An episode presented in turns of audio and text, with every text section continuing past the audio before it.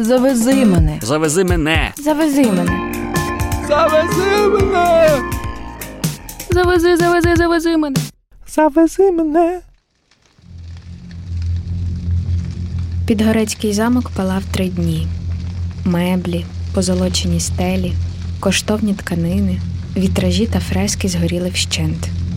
Кілька років після цього маєток стояв без даху. Його заливало дощем і набивало снігом, а після ремонту радянська влада відновила в ньому роботу туберкульозного санаторію. Колись це був монарший палац і музей. Але одного дня розкішний маєток став ізольованим місцем. Втім, такий період історії не знищив замковий аристократичний дух. Але яким же він був?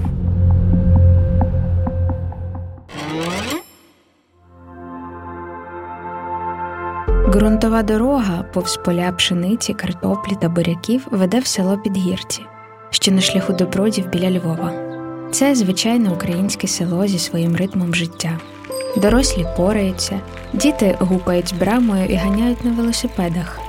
Десь півні перекрикують собак, а коти гріються на сонці. Проте шукають у підгірцях інше ошатний замок 17 століття. Він стоїть на висоті 400 метрів над рівнем моря. З його терас видно ближні села і поля. Раніше кожен, хто приходить до воріт Підгорецького замку, знав, що заходить до гетьмана Конецпольського в маєток. Над брамою досі висить герб його родини, барельєф із дрібними деталями 17 століття. Тоді польський коронний гетьман Станіслав Конецпольський купив село Підгірці.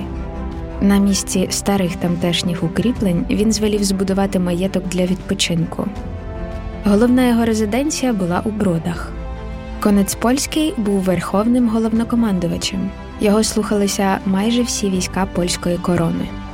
В замку ж часто приймали монаршу родину і гучно святкували, тому будували замок так, щоб він відповідав статусу власника. Проєктували та будували замок італійський інженер-фортифікатор та архітектор Андреа Деляква разом із французьким військовим інженером Гійомом Левесером де Бопланом. За п'ять років звели двоповерховий палац із величезним парком і горішніми терасами.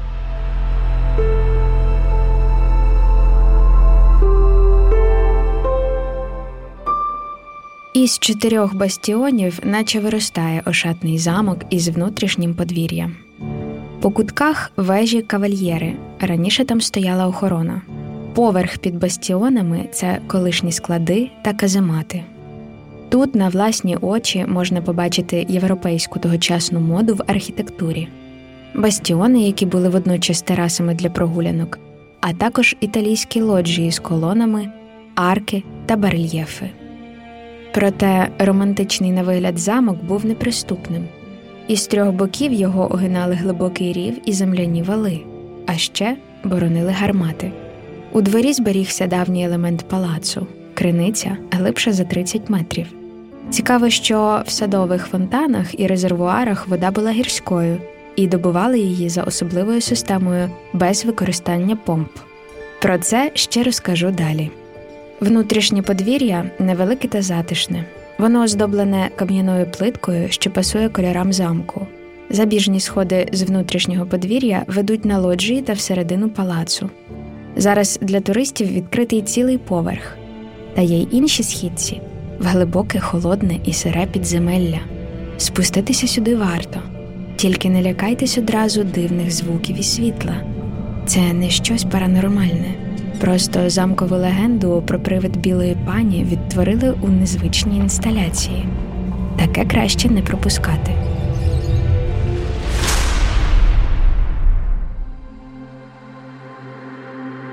Після конець польського палац належав іншим заможним родам польському королю Яну III Собеському, родині Живуських і Сангушків.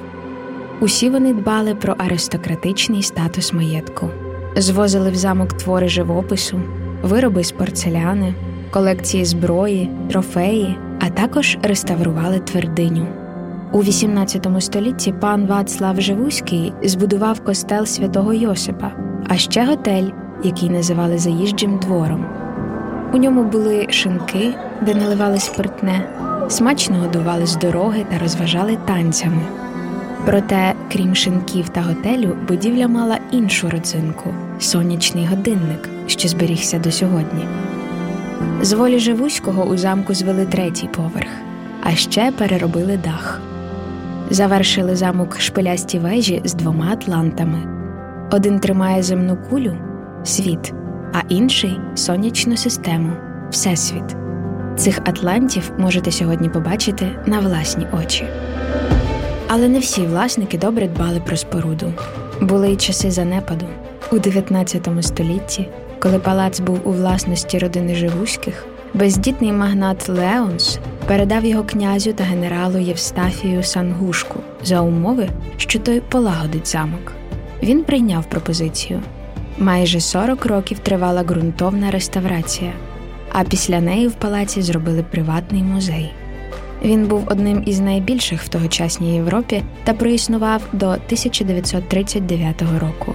Під час Другої світової частину експонатів розікрали німці, частину власники встигли вивезти за кордон, а деякі досі зберігають львівські музеї.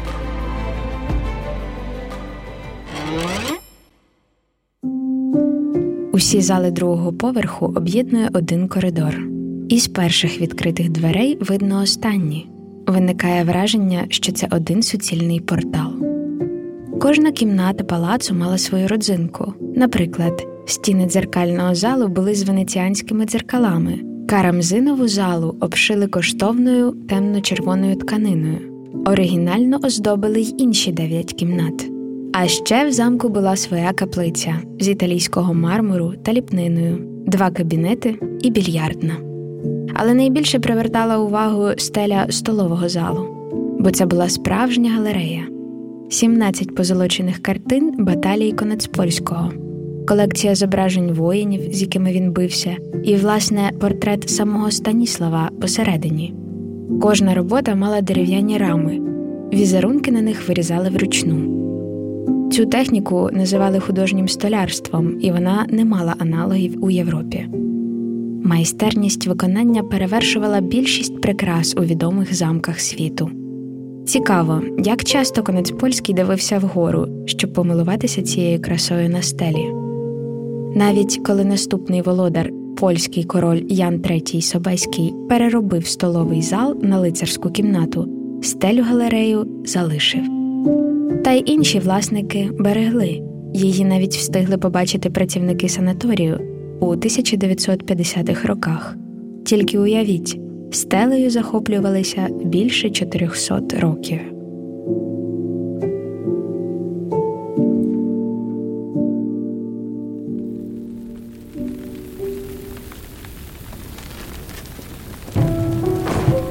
Але одного дня в замку почалась велика пожежа, і все згоріло.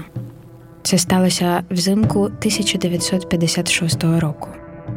Через сильні снігопади та морози до замку не було заїзду, тож загасити вогонь вчасно не змогли. За три дні більшість коштовностей перетворилися на попіл, з ними і стеля столового залу. Тоді горів не музей з експонатами, а туберкульозний санаторій, що був тут вже сім років. Три поверхи займали палати, де лежали хворі, ординаторська, кабінети та інші службові приміщення облаштували просто в залах і навіть у капличці з італійського мармуру. Після пожежі замок два роки стояв без даху. Чорні плями сажі ось сліди від пожежі, що залишилися на стіні фасаду з боку терас.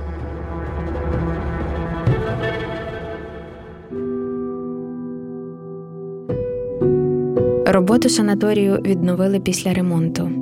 З 1960 і до 1997 року, а це 37 років, Підгорецький замок був закритий для відвідувачів. Проте він неодноразово ставав кіномайданчиком. Тут знімали сцени для фільмів Три мушкетери, Богдан Хмельницький, Потоп, Помилка Онореде Бальзака. А що ж лишилося від ошатних інтер'єрів? Білі стіни, на яких висять фотографії залів і затертий паркет. Звідкись з'явилися дощечки з іншого дерева, що ніяк не вписуються у загальний візерунок, то розмітки колишніх палат санаторію. В кожному залі їх було кілька, а між палатами був невеличкий коридор. У 1997-му палац передали Львівській галереї мистецтв імені Бориса Визницького. Відтоді відновлюють значущість замку, проводять виставки та інсталяції, а туристи можуть знову побувати тут і пройтися залами нащадків заможних родин. Ukraїner це волонтерська медіаспільнота. Підтримуйте нас на Патреоні. А цей подкаст ми записуємо у співпраці з Izone Media. Довгу алею від палацу до костелу святого Йосипа видно ще з подвір'я крізь браму. Це така своєрідна гра доріг. Якщо стояти до замку спиною, видно костел, а якщо навпаки, то можна дивитися на замок. Найкраще роздивлятися костел святого Йосипа зблизька. Тоді видно повну композицію із затишним подвір'ям, скульптурами навколо і витонченість самого костелу. 14 могутніх колон із різновиду давньогрецької архітектури постають із масивних кам'яних сходів. Вони давно потріскалися під тиском часу та поросли моховинням. Сама ж будівля костелу кругла, це споруда ротонда, тобто така, що має колони і великий купол. У костелі проводять служби, вінчають подружжя, хрестять дітей. Він досі працює і належить до греко-католицької церкви. Костел будували як родинну усипальницю. Над його колонами стоять сім скульптур святих. Живуські вважали їх покровителями своєї родини. Колись цих скульптур було вісім, проте під час Другої світової війни одну з них знищив снаряд.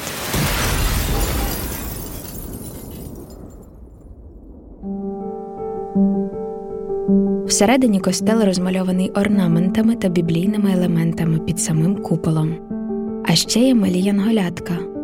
У деяких із них пробиті тільця. Це залишили сліди кулі. Поки читаєте латинський напис над колонами, десь поруч закукурікає півень і вмить згадуєте, що це звичайне українське село. І замок, і костел, і будівля готелю з шинками в стилі бароко, його невіддільні частини. Сади замку квітли трояндами, півоніями, ліліями, а лабіринти прикрашали самшит і розмарин. В оранжереях екзотичних дерев вирощували навіть маслини та лимони.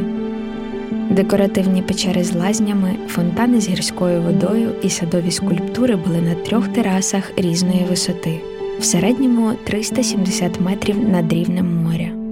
Зараз на цих терасах звичайна трава і дерева, але тут може прогулятися кожен охочий.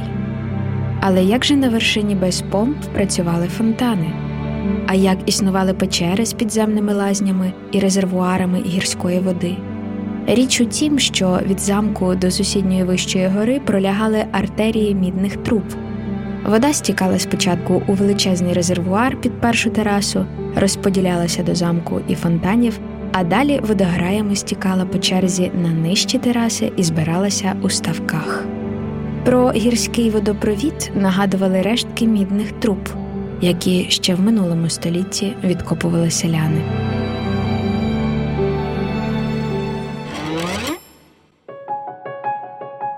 Підгорецький замок яскравий епізод історії підгірців. Поруч залишки історичного містечка Пліснисько, що існувало до 13 століття і було знищено військами Орди, а ще Василіанський монастир 18 століття, що теж потерпав від радянської жорстокості і певний час був частиною туберкульозного санаторію. Але Підгорецький замок досі чекає своєї черги на реставрацію. Його стан непростий, бо дослідники вважають споруду дуже пошкодженою. Та це не заважає закохатися в його архітектуру, відчути естетичні смаки власників і просто насолодитися красою, за якою не треба рушати за тисячі кілометрів. Адже все є вдома, в Україні. Їхати в підгірці краще зі Львова. Можна обрати туристичну екскурсію замками або ж дістатися сюди самостійно, автівкою чи автобусом у напрямку бродів. Щоправда, громадським транспортом до замку доведеться пройти пішки майже 40 хвилин. Проте така краса того варта. Тож ви маєте це побачити.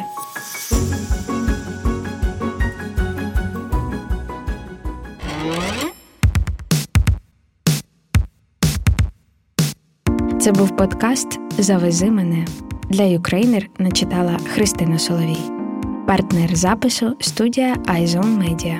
Щоб не пропустити наступні епізоди подкасту, підписуйтесь на всіх доступних платформах, залишайте коментарі, ставте вподобайки, а також не забувайте ділитися подкастом із друзями.